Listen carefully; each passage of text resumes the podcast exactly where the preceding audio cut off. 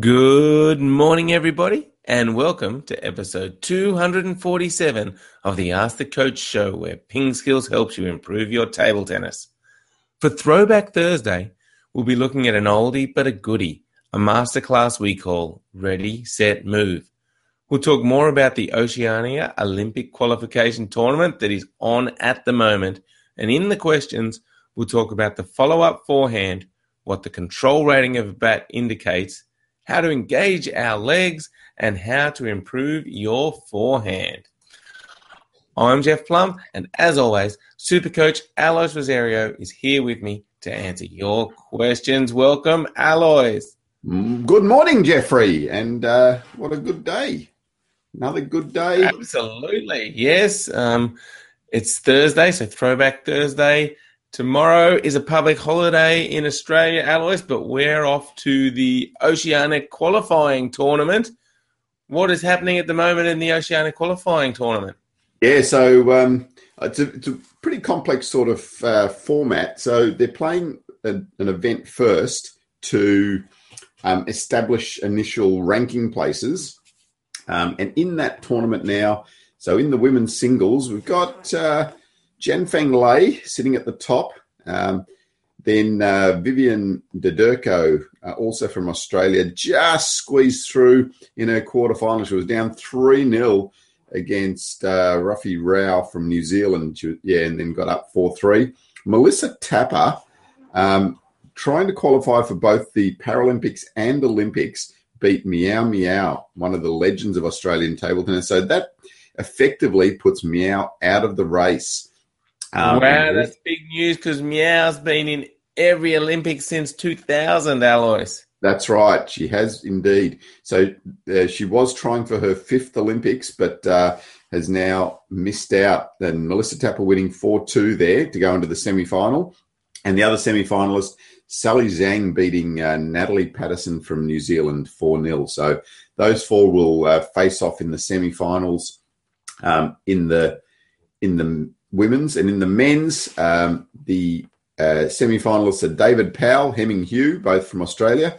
They'll face off against each other this morning, and then Chris Yan, also from Australia, playing Teng Teng Liu from New Zealand. Um, okay. So, so this tournament here, that must be the Oceania Championships, um, yes. and and then also establish a ranking for the next uh, part tomorrow. That's um, right which is the where all the Olympic spots are decided. That's right. So yeah, it's a little bit of a complex uh, system, but um, I think it'll all work pretty well. So basically, the top two seeds um, will play off um, for the first um, first spot. Yeah, so it's really uh, important to finish in the top two because then you get more chances to qualify for the Olympics. That's right. Yeah. So you play off for the first spot. If you lose that one, then you play someone coming up, and yeah, so on. So um, yeah, and Jeff and yeah, Jeff and I will be commentating there tomorrow. So uh, watch out for that. Yeah, um, looking forward to this, Alois. Such an exciting day. I mean, people getting their spots to go to the Olympics. It's going to be a lot of fun, uh, a lot of emotion. Uh, yeah. Really looking forward to it. Yeah, for me, one of the interesting parts will be so that third single spot um, as well. So um, because only um, two players from a country can qualify, you know, the Australians tending to dominate there, but that third spot, that third single spot is going to go to one of the island countries or New Zealand perhaps. But um, yeah, that so that is um, for me, you know, a really good opportunity for some of these um, some of these guys from some of the smaller countries to clinch that Olympic spot. Absolutely, absolutely. All right. Well, um, yeah. Let's, and yeah, let's in, see what happens. Yeah. And in other news, so we talked a little bit about the Asian qualification and the system there, but the other news is the European qualification um, is has been moved uh, because it was scheduled to be in Istanbul. Um, so um, lots of plans being made at the moment to uh, to try to find another venue um, just with the world situation. So, um, and and that will throw players out a bit. You know, that's uh, they've been sort of, they've been preparing for this for a long time. Um, you know, they've been focusing on you know getting to Istanbul and uh, making plans around that. So, um, yeah, so that will also be an interesting situation for some of these uh, for the players. Mm, certainly, certainly. All right. Well, let's go on to the segment Throwback Thursday, Alois, and we're talking about a masterclass here called Ready, Set, Move. What does this mean? Yeah, so here we're talking about um, just learning that basic movement. So, um, you know, learning basic movement is really important to start off with. And how do we do that? So, one one way that we uh, get players to do it is by just breaking that skill down to a really slow and basic level.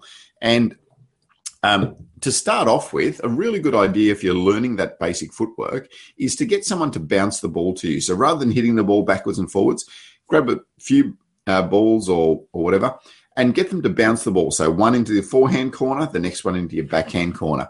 So what you need to do is to get that ready, set, move um, pattern into your head. So what you're doing, you're, you're getting ready, you're, you're playing your stroke – and then you're moving. So you're jumping into position. So you jump and then you stop and then you hit the next ball. So that that jumping, the preparation, the getting set, and then playing your stroke is really really important there. Um, to just establish that pattern of how you're moving table tennis. I see a lot of players when they're playing um, the first thing that happens is that their bat goes first and they they lunge over to try and get the ball rather than making sure that they do make the move first. They make the move, get into position, and you almost and you stop and then play your stroke. So then you jump, move into position, stop, and play your stroke. So it's a really um, important pattern to establish in your head especially if you're learning um, how to move in table tennis. So, so get on to that. Um, and and don't be afraid to to break the skill down to being really slow. Slow is fantastic to start with, you know, um, because you you really get the pattern in your head and your and your body really starts to understand what you're doing with the with the movement. Yeah, I like that, Alois, because if you can't do the movement slowly, you're not going to be able to do it fast. And I, I think you're 100% right you start slowly and then you can gradually start increasing the speed while still maintaining all the aspects of it. And eventually yeah, your brain will kind of be able to chunk that whole thing together and you'll just be able to go, oh, I just need to move and you'll just do it. But to start with, you got to break it down. You got to do it slowly so you can learn. Yeah, it's almost like, you know, uh, the Tai Chi equivalent. So, you know, Tai Chi, slow movements, get those right, and then um, you can move into uh, to the faster movements. Yeah, and um, you know everyone knows I'm, I like my speed cubing.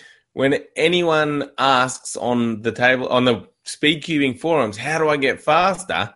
The answer is always go slower and look ahead. so it's interesting, yeah. Break it mm-hmm. down, start slowly, then uh, then build up your skill base, and then you will be able to go faster. All right, good one. So we'll put a link to that masterclass in the show notes. All right, it is time for this day in history. Da-na-na-na. What happened uh, on the 24th of March, Alois? The 24th of March. Um, it is the birthday of someone that we talked about very recently, Harry Houdini.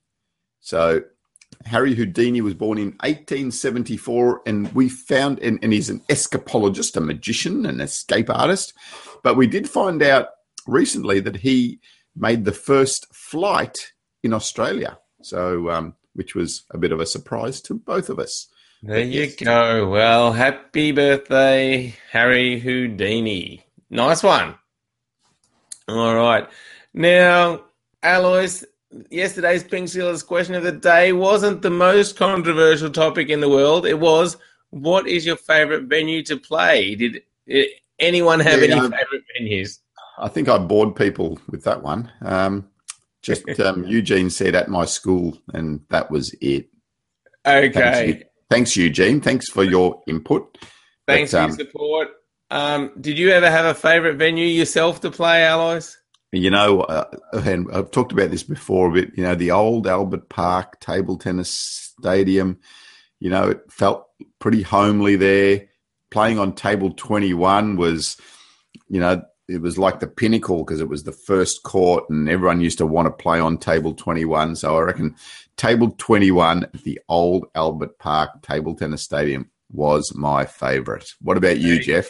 There you go. Yeah, I mean that was a pretty good venue. Yeah, the first time I came to Melbourne, I played at that venue, and it was yeah, it was good. So I did like the old Albert Park, and it had like wooden, permanent wooden barriers that were kind of a little over knee height. Um, so it could be a little dangerous when you you know, especially for the choppers that were getting out wide.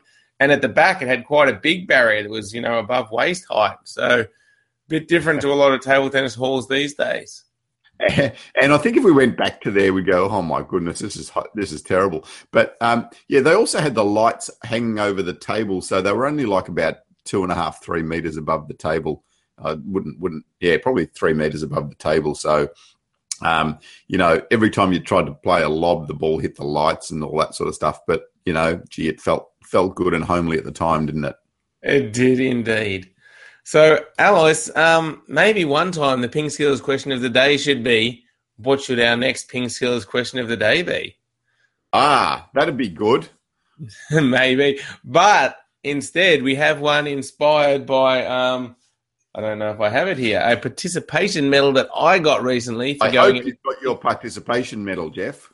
oh, yes, it's in the cupboard up there. Uh, um, what? It, it isn't on display.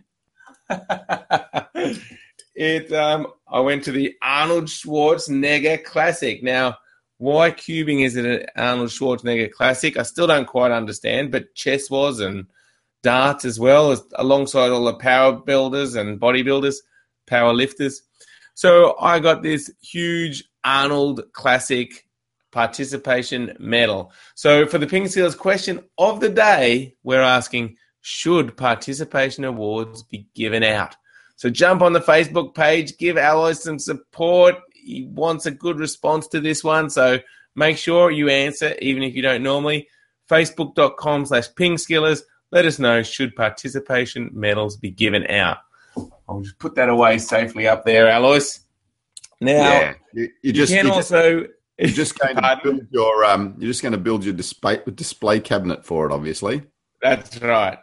So the other place you can answer is on the Ping Skills website on the blog. So yeah. All right. Um, it is time to talk about the Power of Practice Challenge. Alois, um, Stanley has been practicing the table tapper. He hasn't uploaded a video for a while because he hasn't had the internet connection to do so, but he has now uploaded a whole playlist. He's up to day 22 or something like that and he's doing the table tapper on a really thin edge, Alois, and he has improved a lot. He, yeah, um, yeah, really good to see, Stanley. Well done. That's um, I reckon that's about you know half the edge that Jeff's using. So that's think, very impressive. Yeah, certainly. I mean, it just goes to show the power of practice, Alois. So, yeah. interestingly, know, we wanted to demonstrate. Sorry, Jeff. Yeah, interestingly, um, I watched back one of your videos though, and you are mainly only hitting the top half of your edge of the table. So, um, yeah. So if that's the edge of the table, you're sort of hitting that area basically all the time. And it's also like you know when when um, when you play with a small bat, you know those small little trick bats that people have. Um, and people say, "Oh, wow, that looks that like that's really difficult." But when you start to play with it, you'll find it isn't all that difficult because most of the time on a normal bat, you're hitting the ball in one small area anyway. So, yes, interesting. Yeah, certainly is. certainly is. Um, how's your power of practice going? Yeah, yesterday was just another day. It was just, yeah, day 23. It was just, you know, did it and it was okay and all that sort of stuff. So, just another five minutes in the bank for me yesterday. Nothing, nothing exciting okay. to report. So by the end of the month, do you think we're going to be able to call you Marcos Freitas? Uh, yeah. In fact, you probably won't be able to tell the difference by the end. Like you might even awesome. think that I am Marcos Freitas. That's what we like to see. All right. So for everyone out there that's doing their five minutes of practice, um, video it, send us a link, hashtag power of practice. Remember, we've got three premium memberships to give away. So yeah, keep going with your practice and send us your videos. All right, let's get into the questions. Um, first up, some Google Q and A questions. Um, Javier has asked, "How can I nail a side spin serve?" All right. So you can do side spin on most of your serves that you do. So you can do it on the pendulum, the tomahawk, the backhand. Um, so what you're basically trying to do with the side spin serve is you're trying to get that ball rotating around that away. All right. So if you can get the ball rotating that way, here's my spin wheel. So so now we're going to get that spinning action on this axis. So by getting the ball or the the ball spinning on that axis, you're going to get side spin. So you're going to get um, side spin with the tomahawk by brushing the ball on the side like that. So the ball will spin around sideways. Nice um, one. So for people listening on the podcast, we're talking about the ball spinning on a horizontal axis, spinning sideways. Sorry, podcasters. Um, uh, with the pendulum serve, um, similar sort of thing. So now, um, again, the ball on a horizontal axis, and now I'm going to spin the ball by brushing the ball on uh, the side of the ball there to get that. Uh, just do it up here a little bit more. So here and spinning it sideways that way. Um, with the backhand serve, it's a little bit, little bit more interesting, I suppose. So with the backhand serve, you're more brushing the ball at the back of the ball. So you're brushing it at the back and going forwards that way. Um, so ra- rather than on the side, you can brush the ball on the side a bit um, as well. But yeah, so you can sort of do that as well. But we tend to go more across the back of the ball for the backhand serve.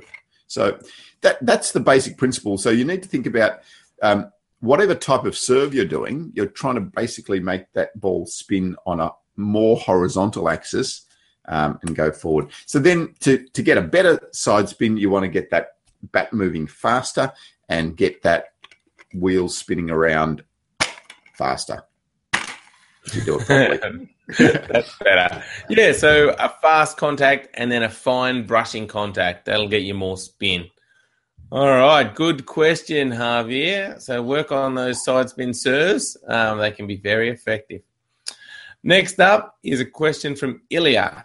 And Ilya said, I noticed that many top men players play the first topspin after a serve close to the table and immediately jump back to play the follow up. Is that something aspiring offensive players also should do? Yeah, so at that top level, they're playing pretty fast, and that's the thing. and and their opponents are playing counter top spins most of the time. So it depends on the level you're playing, Ilya. Um, so if you are playing a top spin and you know that your opponent is going to make that next ball and going to be quite aggressive with it, then yes, you probably do need to step back just half a step to give yourself a little bit more time. Um, but if you are a very fast and close to the table player, you don't need to step back and do that. But now, if you see at that top level, most of the rally is top spin to top spin. Um, so that's why after that first ball, so they've come in, someone's played a backspin ball or a slower ball. They've come in to make that first top spin, and then they know that that next ball coming back is going to be a, a counter spin of some sort. So they need to get uh, back a little bit more, give themselves more time, and play that next ball. So yeah. um, I've um, I've had a few videos from Ilya because he is a premium member, and we've um, we've been going through some video of Ilya and helping him out with his game. So uh, Ilya doing really well uh, there with your with your skills. So um, really good to see. Um, so for you, Ilya, I think yes, um, you could after that first ball um, just uh, square yourself up a little bit more and balance yourself to play that next ball um, with with top spin again. Yeah, good work, Ilya. Um, the top players really do amaze me, Alois, in their ability to return one of those first top spin loops. Even off the backhand, they'll put a little bit of top spin on it. On the forehand, they'll be really aggressive. So it is hard.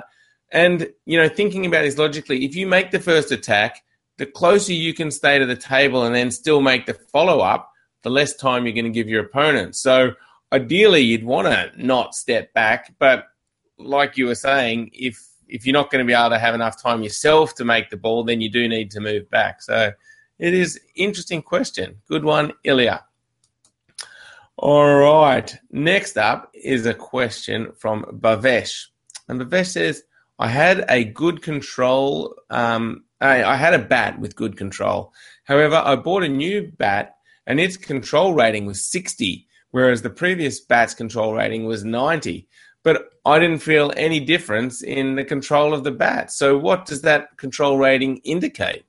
Ah, um, unfortunately, Bavish, the control ratings and the speed ratings and the spin ratings of rubber and those sort of things are all just manufacturers' own ratings that they put on them. So um, it's unfortunately it doesn't give us a really good indication of anything, um, which you've found. So you've got you know you've bought a different bat with a different control rating and it feels exactly the same. So what the control rating should be is basically a speed rating and and how much control you can get with um, with that bat and how easy it is to control the ball on the table.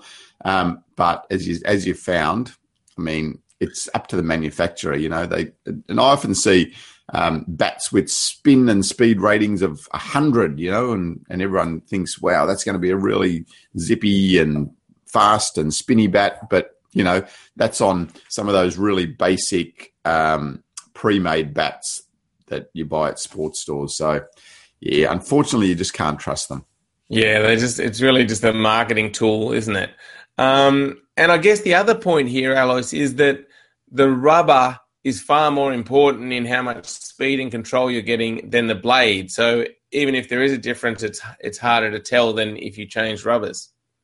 Yeah, the rubber is eh, by far the most important part of the setup. Um, that's what can really change speed and spin, etc., etc. So um, yeah, so if you're looking for a, a pre-made bat, especially look at the type of rubber that's on the bat more than anything else.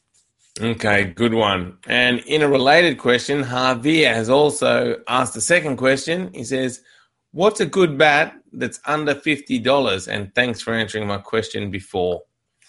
Yeah, there's um there's it's hard to recommend anything under fifty dollars, but as I said, look for look for something that has um, a bit of sponge underneath the rubber. Um, and the, the surface needs to be grippy. If the surface isn't grippy, then don't even look at it. Um, definitely get an inverted rubber, so it's going to have a flat surface on it. Don't get the pimple rubber, um, and yeah, get get something that's that you can see that there's a, a good thick layer of sponge underneath the um, the blade. But as I said, hard to recommend a bat under fifty dollars because I don't think there's any great anything great out there. Yeah, exactly. So I'm not sure if these are under fifty dollars or not, but a couple of good ones is the Ping Skills Rook, which is definitely a little bit over the fifty dollars, um, but we know that's a really good bat for learning.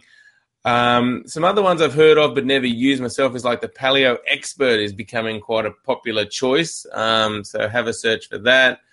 Um, yeah, but if you can, maybe get to a table tennis club and ask around. Um, yeah, thanks for the question, Javier. Hopefully that helps you out.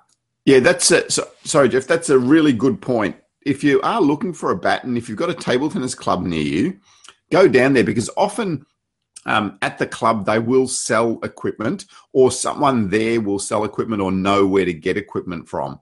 So if you just go to your sports store, then um, you know you it, you're dealing with someone that doesn't really know much about table tennis equipment most of the time. So yeah, if if you've got an opportunity to go to a club, go do that and at least ask around, or someone there might actually sell equipment. They might have a store. Exactly. And at a sports store, you never get the opportunity to try things. Whereas at a club, you know, other people have bats, or even the person selling might give you a hit with the bat. So it's, it, I think it's yeah, a better environment to try and, and find something that suits yourself. And Javier, also on equipment, has asked Alois, what's the real difference between a hundred dollar table tennis table and the five hundred and fifty dollar plus table tennis tables?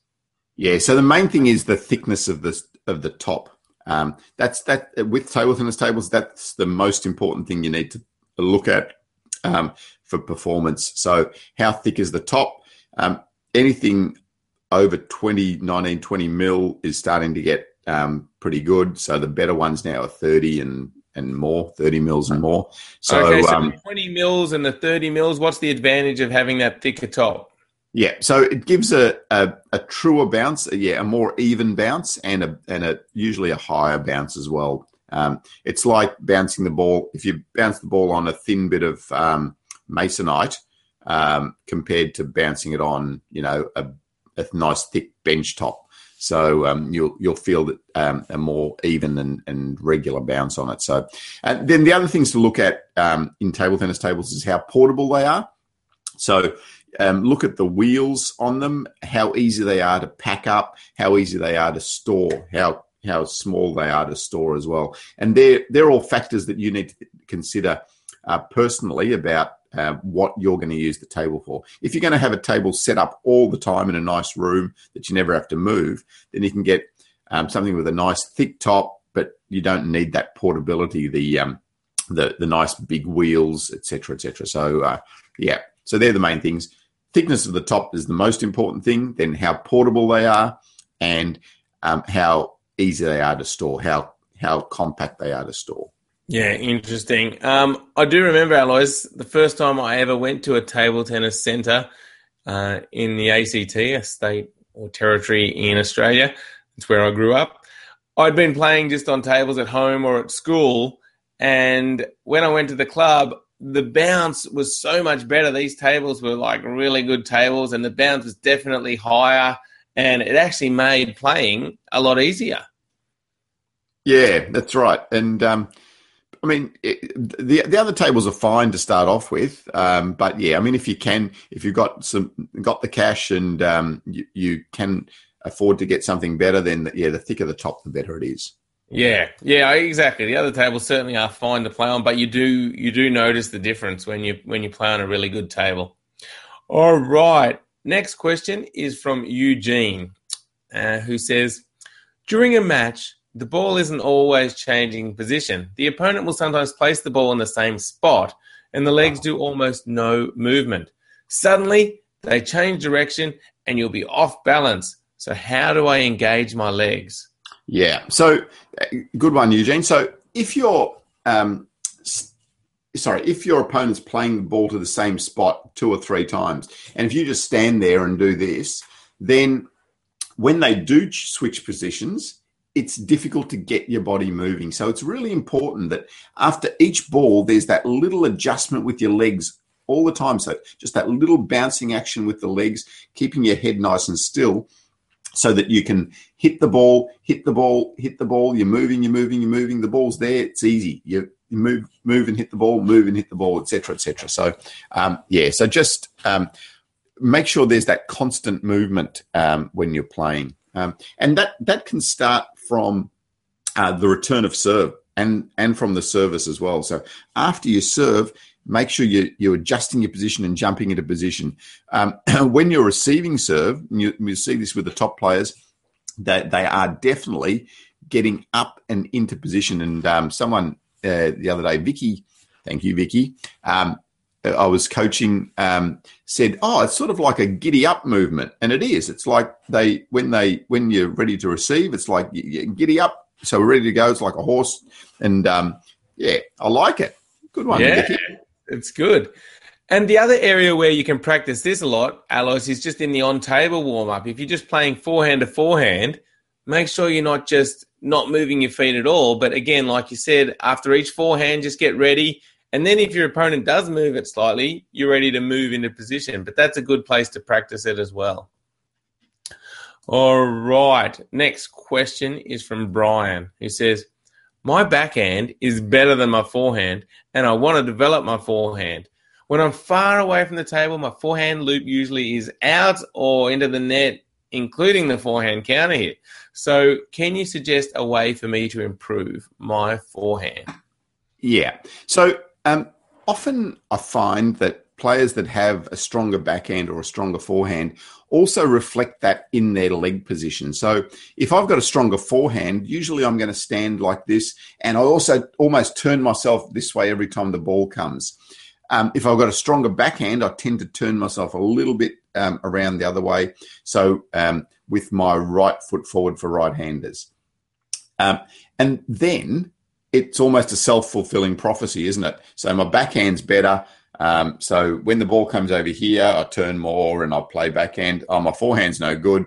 So when I when it comes over to my forehand corner, I'm in a bad position because my right foot's forward and I can't play a forehand from that position. So the first thing I, I always say is to just make sure you square yourself up into um, a good position that you can play both your backhand and forehand from. That's that's crucial.